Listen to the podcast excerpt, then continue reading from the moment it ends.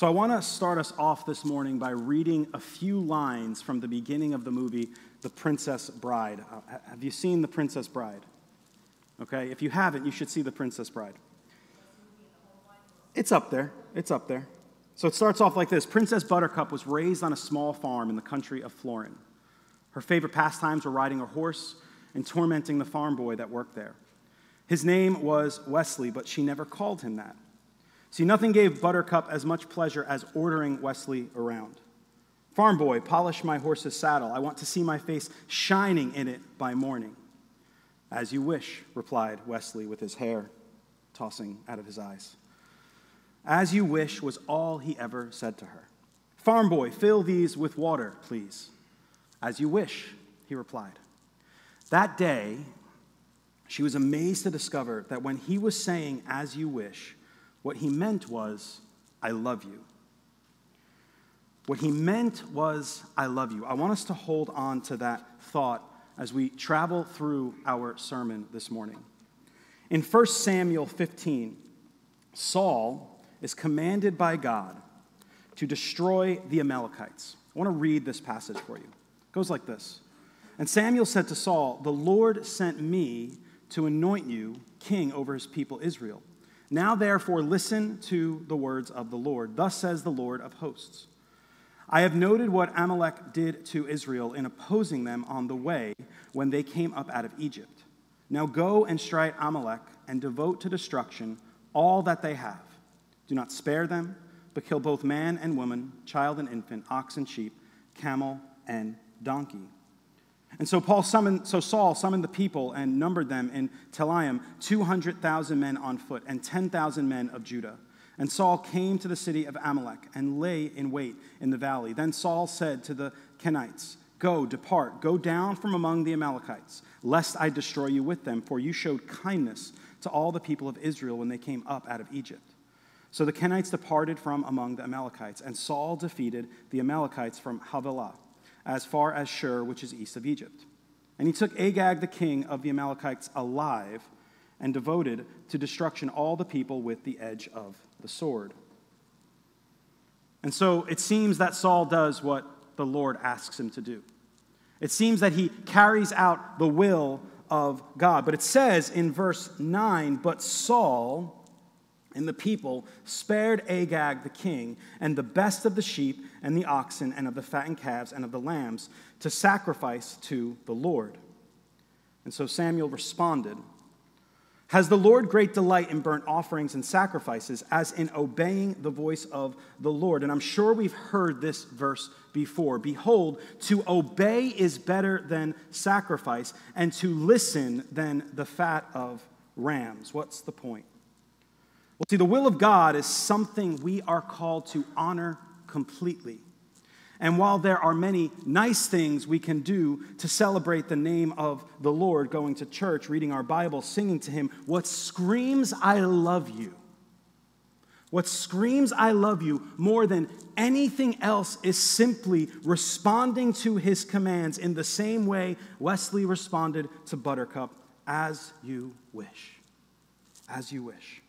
Because when we say, as you wish, what we are really saying is, I love you. What we are saying is, I love you. And so as we continue our study in the Lord's Prayer this morning, digging into the phrase, thy will be done, our challenge will be first to understand what we mean when we talk about the will of God. And two, what our role is as people who pray for God's will and are called to do God's will.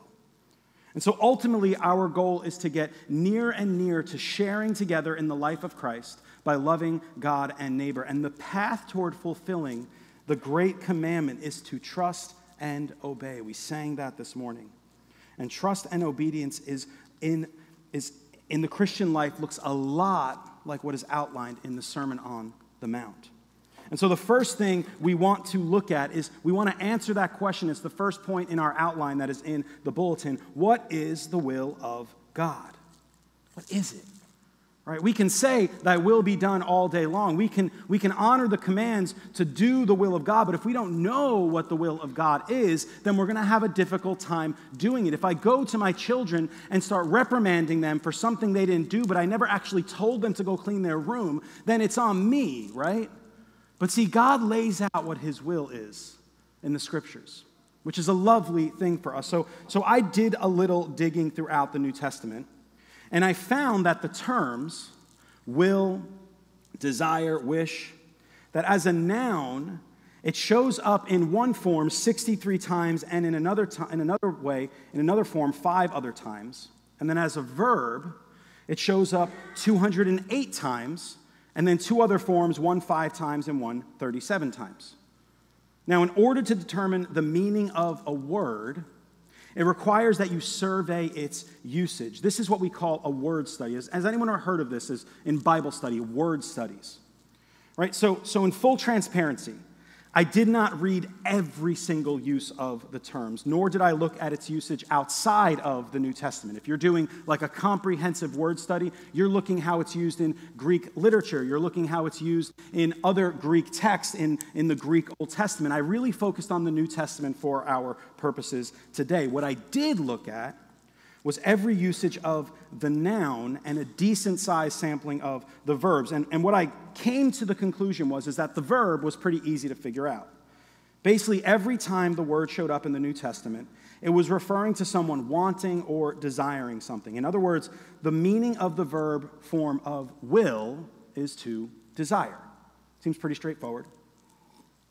The noun was pretty similar, only this time, it was a lot easier to see its usage in relation to what God desires, as there were only 3 times the word was used to refer to the will of someone other than God, which I thought was really interesting. So the noun for the will of God is very much related in the New Testament to God's will. It actually outlines it pretty particularly. And so after surveying all of the uses of the term, what emerged were 3 categories when it comes to the will of God.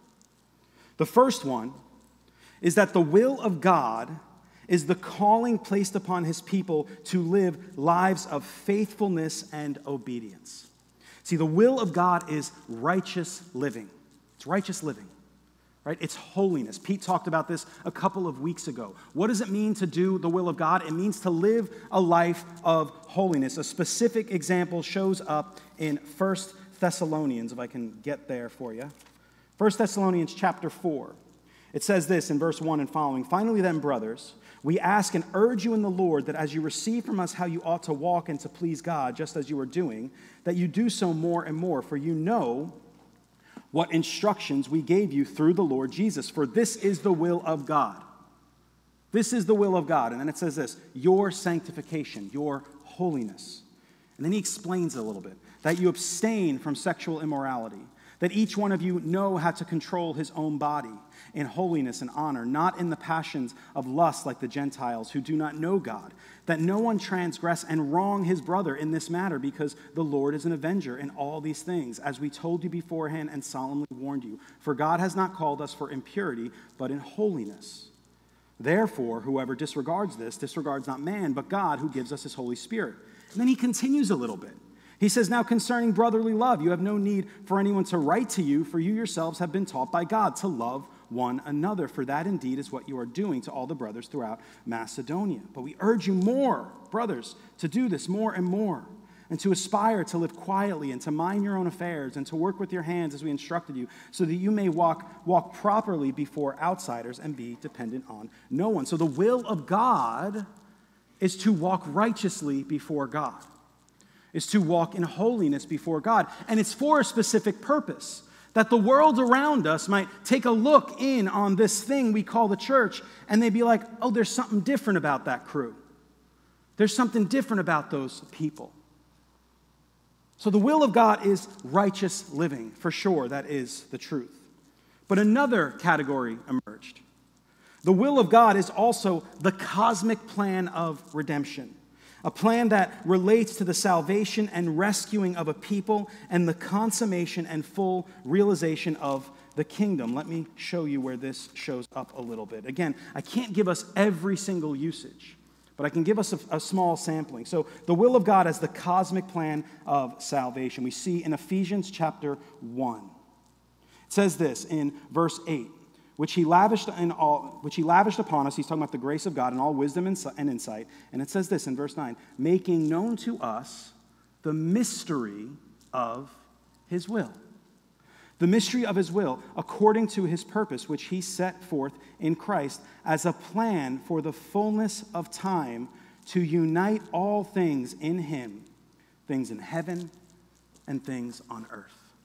And then Ephesians chapter 2 goes on to talk about these two categories of God's will. The coming together of God and man, this vertical sort of salvation thing that happens, that we are reconciled back to God. And then it talks about the horizontal coming together, that people from every tribe, tongue, and nation come together. And ultimately that heaven and earth are coming together, ultimately as the new heavens and new earth are formed, as we looked at in Revelation chapter 21. So the will of God is first our calling to live obedient, holy, and righteous lives before God. And that righteousness is outlined, as I said, in the Sermon on the Mount and throughout the New Testament scriptures. But the second part of God's will is this cosmic plan of redemption, whereby God is reconciling all things to himself, things in heaven and things on earth. And so this is the will of God. And the third category that showed up is that the will of God is for us to have confidence in that cosmic plan and to continue living faithfully, even when it feels as though that cosmic plan is crumbling beneath our feet. And so we got three categories for the will of God. So when we're praying, thy will be done, we are praying for this cosmic plan to finally be made realized. In other words, we're saying, come, Lord Jesus. Come, Lord Jesus. We're also asking God for the strength to live out that will in holiness and righteousness. And we're asking for the strength and confidence to live out his holy will for our lives, even when it feels like the world is crumbling around us. Even when it feels like the kingdom of God is failing and the kingdoms of this world are advancing. He says, follow me. He says, follow me. But the major point of all of this is these two kind of wills of God. We have the secret will of God and the revealed will of God. The secret will of God is we don't know when this cosmic plan is going to come to fruition. We have no idea. In fact, the Bible says if anyone claims to know when Jesus is going to return, they're a liar. We have no idea. We also don't know who's going to come to faith, right? We have no idea. We pray for people. We pray earnestly for people that they would repent of their sins and come to faith. But we don't know. But the thing is that while it says in 1 Timothy chapter 2 that God desires or wills for all people to be saved and to come to the knowledge of the truth, we know that this is not the case. But this does not thwart the ultimate or secret purposes of God. In fact, what we are called to understand is that when it appears that God's will is slipping away from him, it is then that we must remain faithful. In the words of one theologian, Hermann Bavinck, the two wills, the secret and the revealed, are so far from being opposed to each other that the revealed will is precisely the way in which the secret will is brought to realization. So, it's God's revealed will, this call for us to trust and obey, to be obedient to his calling, to be holy and righteous, to abstain from sexual immorality, to love our neighbor, to love God, to worship Jesus together as the community of faith, to care for the poor, to care for the marginalized, to care for the oppressed. All these things are God's revealed will. There's no conversation about whether or not we should care for the poor. It's the will of God that we do so. There's no conversation about whether or not we should concern ourselves with reconciliation between different people groups and ethnicities. It's the will of God for us to do so. There's no question there. And so our call is to walk in obedience. Walk in obedience. It's no question of whether or not we are to love our enemies and pray for those who curse us. And walking in obedience means we do just that, even when the temperature starts to rise. Because that's the will of God. That's what he commands of us. And sometimes it feels as though those enemies are actually growing in number around us and we don't know what to do. But you know what God tells us to do? God tells us to love them. We talked about this last week. The kingdom of God moves toward the effects of sin with grace, kindness, and truth. We move toward the effects of sin. That's the will of God for us. And God is using that movement in us as individuals and as the corporate body of Christ to bring about his hidden will. Right? We talk about this all the time, that we would live lives as the body of Christ here in Toms River so that people might catch a glimpse of what God is like. So that we can be the means by which God is bringing people to faith. That's our hope, right? That we would be holy as he is holy. See, the nation of Israel was called to this very holiness. They were called to be a blessing to the nations. They were not that. They were not that. And so what happens is, as we talked about last week, is that the people of Israel sort of whittled down to just a few, and Jesus comes on the scene. The ultimate remnant, right, is Jesus, the true Israel. And now those of us who are in Christ have been given the same call to show the world what God's like by loving God and loving neighbor. It's so simple, right? It's so simple. But we complicate it. We complicate it. But God is calling us to simply love him and to love neighbor. In other words, nothing happens outside of God's sovereign rule and reign. And faithfulness means staying the course when all of our better judgment is telling us to jump ship. Thy will be done. Thy will be done. And so moving on, let's talk about our older brother's example in Matthew chapter 26. See, the one who wrestled with this very truth, thy will be done, who embodied what was said by Joseph, the one who was sold into slavery by his own brothers. He was lied about. He was imprisoned. He was left for dead, but through God's providential and sovereign hand, his secret will, he was raised to a place where he was able to save all of Israel from certain death. It says this in Genesis chapter 50, verse 20, "You meant evil against me," he said to his brothers, "but God meant it for good." We've used this verse before, right? But God meant it for good, to bring about that many people should be kept alive as they are today. And so Jesus embodies this exact event as we look at Matthew 26. Turn with me, verses 30 through 46. I'm going to read, and we're going to talk a little bit about it. It says this, "And when they had sung hymns, they went to the Mount of Olives. Then Jesus said to them, 'You will all fall away because of me this night.'" Whew, that's tough, right? That's a tough thing to hear. Oh, cool, thanks, Jesus. Great, it's been great hanging with you. "For as it is written, I will strike the shepherd, and the sheep of the flock will be scattered. But after I am raised up, I will go before you to Galilee." Peter answered him, "Though they all fall away because of you, I will never fall away." Peter's strong, right? I feel like I would say something like that. I lost my socks. I was making jokes. Jesus said to him, "Truly I tell you, this very night, before the rooster crows, you will deny me 3 times. Peter said to him, "Even if I must die with you, I will not deny you." And all the disciples said the same. And then Jesus went with them to a place called Gethsemane. And he said to his disciples, "Sit here while I go over there and pray." And taking with him Peter and the 2 sons of Zebedee, he began to be sorrowful and troubled. This is the Lord speaking. He began to be sorrowful and troubled. Then he said to them, "My soul is very sorrowful, even to death. I'm scared to death. Remain here and watch with me." And going a little farther on, he fell on his face and he prayed, saying, my Father,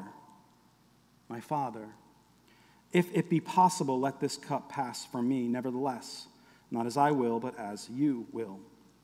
And he came to the disciples, and he found them sleeping. And he said to Peter, "So you could not watch with me 1 hour? Watch and pray that you may not enter into temptation." Notice there's words popping up here that are very reminiscent of a prayer we just prayed together. Watch and pray. "The spirit indeed is willing, but the flesh is weak." Again, for the second time, he went away and prayed, "My Father, if this cup cannot pass unless I drink it, your will be done." And again he came and found them sleeping, for their eyes were heavy. So leaving them again, he went away and prayed for the third time, saying the same words. Then he came up to the disciples and said to them, "Sleep and take your rest later on. See, the hour is at hand, and the Son of Man is betrayed into the hands of sinners. Rise, let us be going. See, my betrayer is at hand." So a couple of observations. Jesus tells them what is to happen, that they will all fall away because of me this night. He indicates by quoting from the prophet Zechariah that the Father intends to strike him down. In other words, Jesus knows what's coming. He's very aware of what he is about to enter into. He then takes three of his disciples with him, Peter, James, and John, the same three who were with him at the Mount of Transfiguration in Matthew 17, and then notice the language used to describe Jesus. He's sorrowful and troubled. He's sorrowful in his soul, and it says that he is, in our words, scared to death. He's scared to death. He's worried to death. And so he prays three times.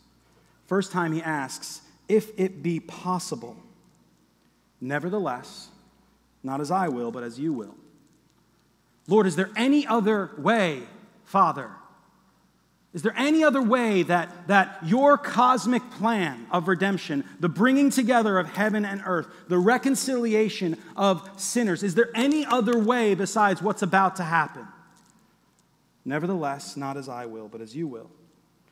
The second time, "If this cup cannot pass unless I drink it, your will be done." So the cup needs to be, if there's no other way for this cup to be drunk and taken care of, your will be done. And the third time he says the exact same words, "Your will be done."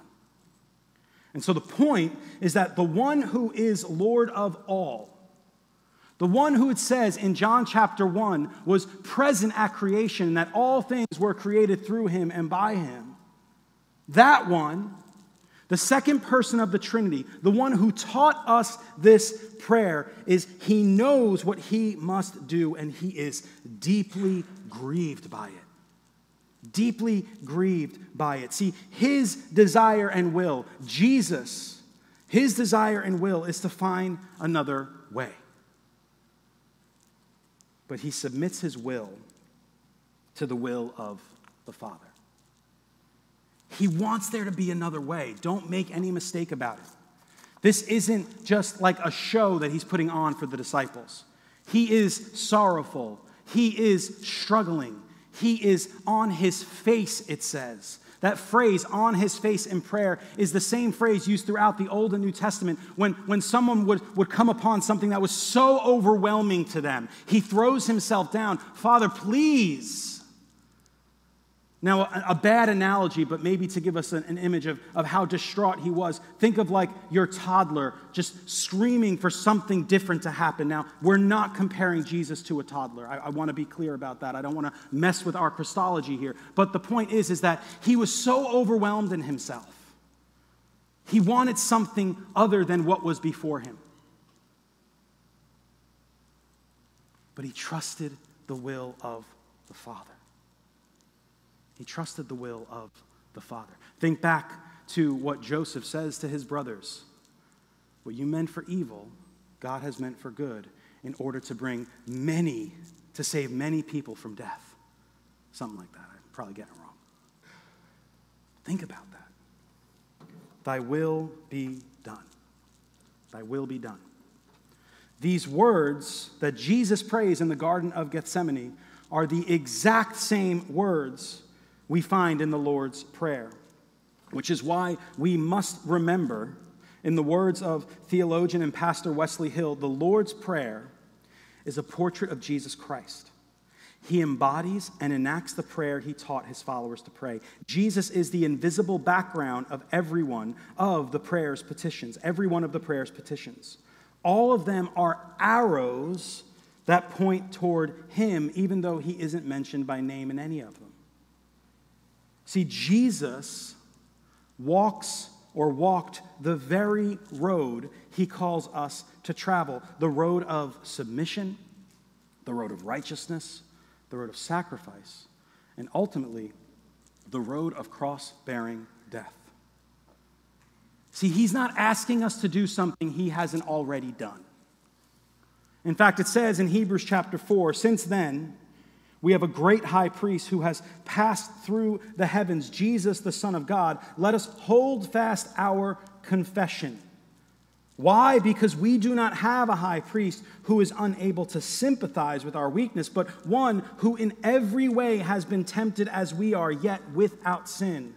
Let us then, with confidence, draw near to the throne of grace, that we may receive mercy and find grace to help in the time of need. See, God is not calling us to anything that he hasn't already experienced himself. He prayed, thy will be done.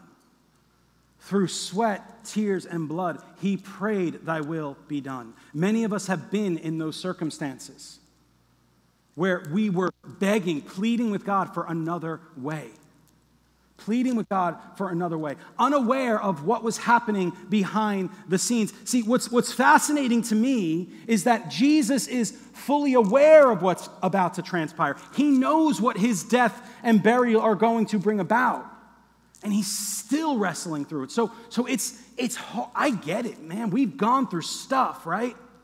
We have all gone through stuff where we're like, God, why are you doing this? Why should I remain faithful in the midst of what I'm going through right now? Why? Well, Jesus did. He calls us to do it also, and we are called to trust and obey. And the will of God as we walk in faithfulness in the midst of those difficulties are the very means by which he is using to bring about his purposes, both cosmically and in our own lives. And maybe this sounds a little like self-centered, right? That like my life has some sort of cosmic impact. Well, yeah, in a sense it is a little self-centered, right? But there's also truth to the fact that as we read through the scriptures, what are the things that accomplish the biggest tasks? It's those little things, right? The little things are what produce the most amount of fruit. That little mustard seed is what grows into a giant tree that houses a home for birds and what have you. It's the little things that God uses. So yes, God is using us for cosmic purposes. Oh, absolutely. Individually and corporately as a church. Do we believe that? That the will of God is actually being mediated through his people. That he is bringing about the salvation of souls through his church. Everyone in this room who calls Jesus Lord, they got saved because someone told them something, right? Maybe it was a small conversation. Maybe it was observing a life lived by someone you looked up to. Whatever the case may be, it was something small that led to the biggest transformation in your life. Thy will be done. Thy will be done. And so when Jesus prayed, thy will be done, he was submitting himself to the cup of God's judgment and wrath for the purpose of bringing an end to the reign of sin and death in the world. See, it was a kingdom-sized prayer for a kingdom-sized moment, a moment that would change everything, because on the very next day, Jesus was crucified. On the very next day. The shepherd was struck down and the sheep were scattered. Peter made all the promises in the world, but as we know how the story goes, he denied him 3 times. 3 shows up a lot in the scriptures. It was the will of the Lord to crush him, Isaiah says. But God's will, just as it was with Joseph, had a bigger picture in view. A picture that is not always clear to us in the moment. And that bigger picture was the reconciliation of all things, the salvation of sinners, and the coming of the kingdom. Thy will be done. Thy will be done. That's what we're looking at here, Redeemer. That's what we're dealing with as we think through this prayer, thy will be done. What does it mean to pray, thy will be done? It means that we are begging God for the coming of the kingdom. We are begging God for the salvation of sinners. and we are begging him for the strength to remain faithful, even when it seems like there is no point in faithfulness. Even when it seems like there's no point in faithfulness. And this is why he instructs us to pray in the same way Jesus prayed, thy will be done. So as by way of reminder, a couple of things, right? The will of God. Number one, it's righteous and faithful living. Righteous and faithful living. Number two, it's God's cosmic plan of redemption and the consummation of the kingdom. And number three, it's that we would have confidence in his will and would continue living lives of righteousness and faithfulness, even when it goes against our better judgment and all conventional wisdom. I want to read from 1 Peter. 1 Peter chapter 3. It says this in verse 13 and following, now who is there to harm you if you are zealous for what is good? But even if you should suffer for righteousness' sake, you will be blessed. Have no fear of them, nor be troubled, but in your hearts honor Christ. The Lord is holy, always being prepared to make a defense to anyone who asks you for a reason for the hope that is in you. Yet do it with gentleness and respect, having good conscience, so that when you are slandered, those who revile your good behavior in Christ may be put to shame, for it is better to suffer for doing good, if that should be God's will, than for doing evil. Right? So when we think about this call to faithfulness, it's one, right? It's for us. It's for us that we would remain faithful before God, right? That we would enjoy that fellowship with God. See, what's interesting is that as you survey the usage of will, it seems that those calls to obedience are always tied to our assurance in the faith. Right? It's very difficult for us to have assurance in our walk with Jesus if we're doing whatever we please. It's very difficult to have assurance in the faith if we are just sinning willfully and not caring. It's very difficult to have assurance. See, God says, do these things so that you might know. But then he also says, do these things so that they might know, that the world around us might know. Again, we talk about this weekly, that the world might catch a glimpse of what God is like. In verse chapter 4 of 1 Peter, it says this in verse 16, yet if anyone suffers as a Christian, let him not be ashamed, but let him glorify God in that name.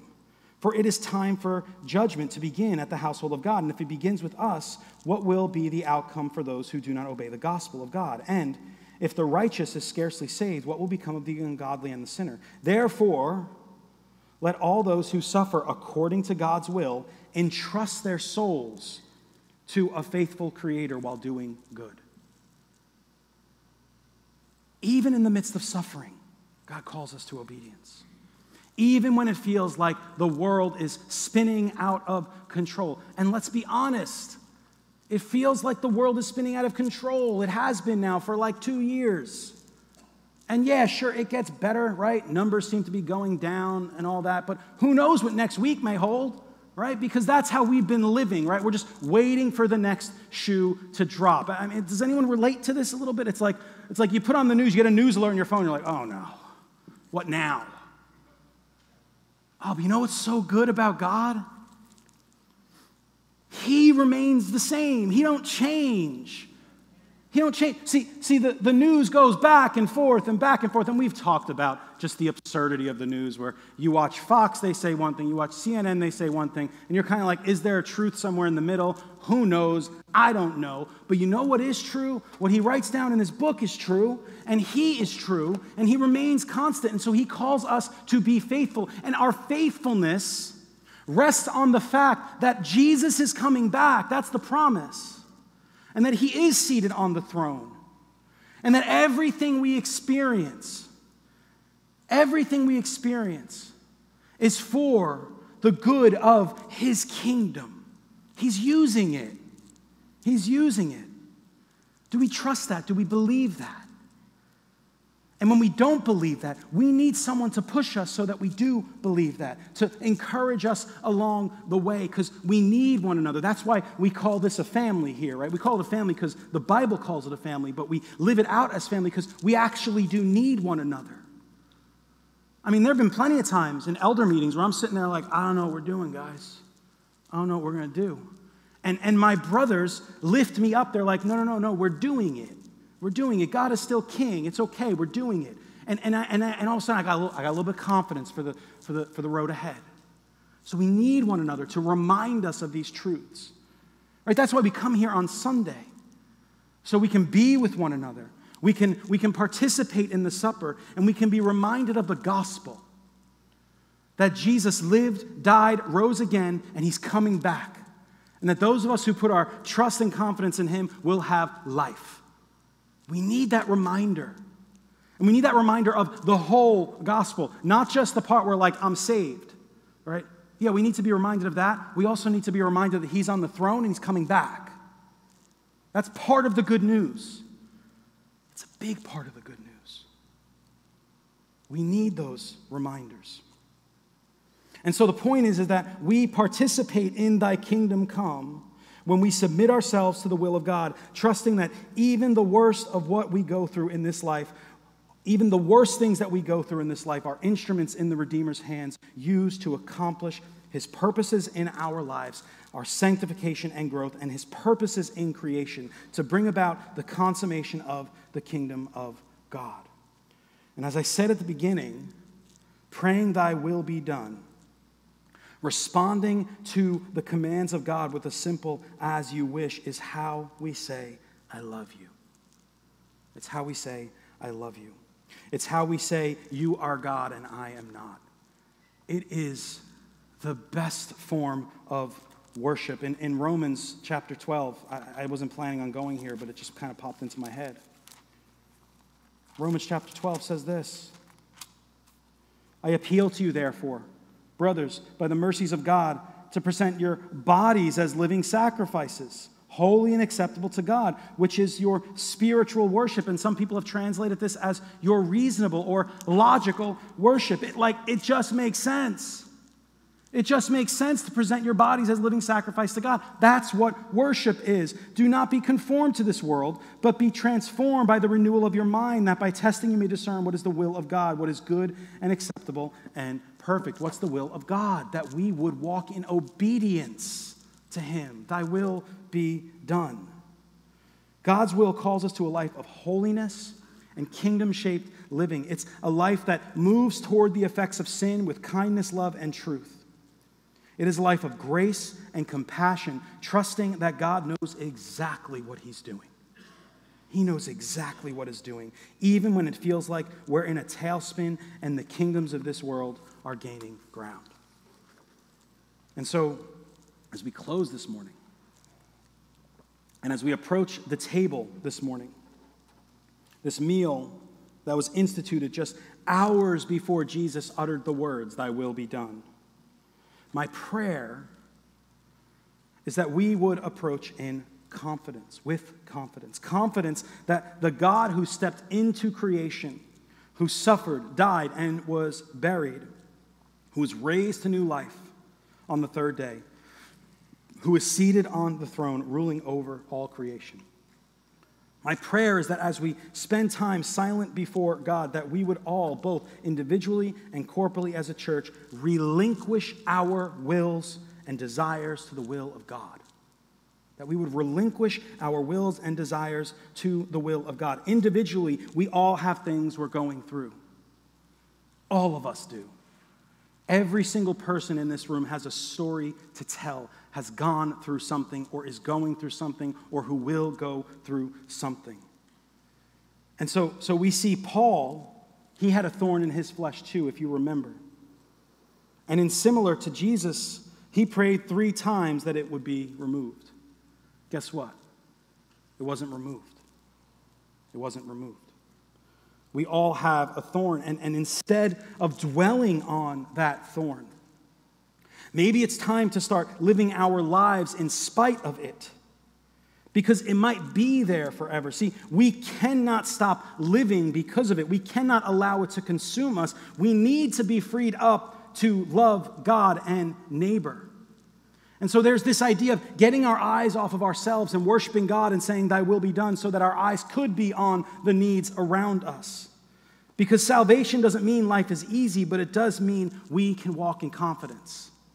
Corporately, as a church, it was the will of God for Redeemer to go through what we went through over the last 2 years. We can't sit in that, though. We got to move forward, trusting that God has a plan for this family, again, that we would be freed up to love God and neighbor. And then one thing I want to talk about before we close. In 1 Timothy chapter 4, God actually tells us a little bit more about his will. He says, now the Spirit expressly says that in later times some will depart from the faith by devoting themselves to deceitful spirits and teachings. Am I in the right spot? Yeah. I think I am. I'm just going to keep reading because I'll get there. And Sarah liars who forbid marriage and require abstinence. I lost my spot. I'm just going to talk about it. I'm just going to talk about it because I know what it says. It's God's desire.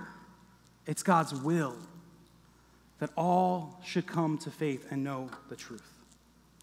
That's the will of God. He desires that. All people, for kings, for those in high positions. He asks that we pray for all these people. And he says he desires all people to be saved and come to the knowledge of the truth. And the good news of Jesus is that he is king, that he conquered death and sin, and that in him we have forgiveness of sin and salvation.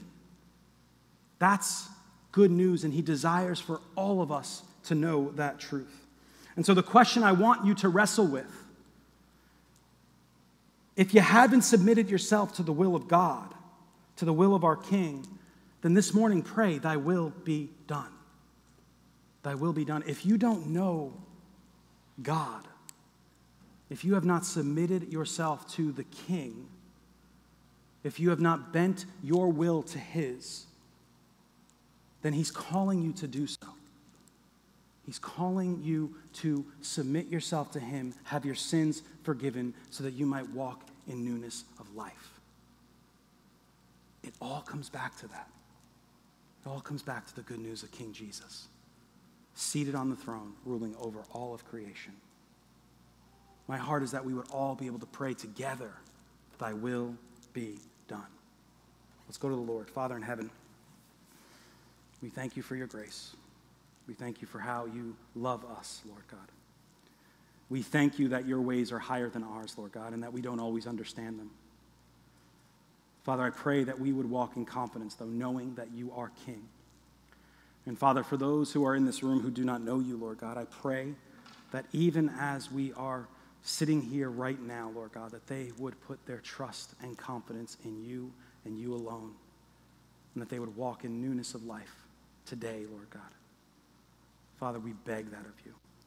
In Jesus' name we pray. Amen.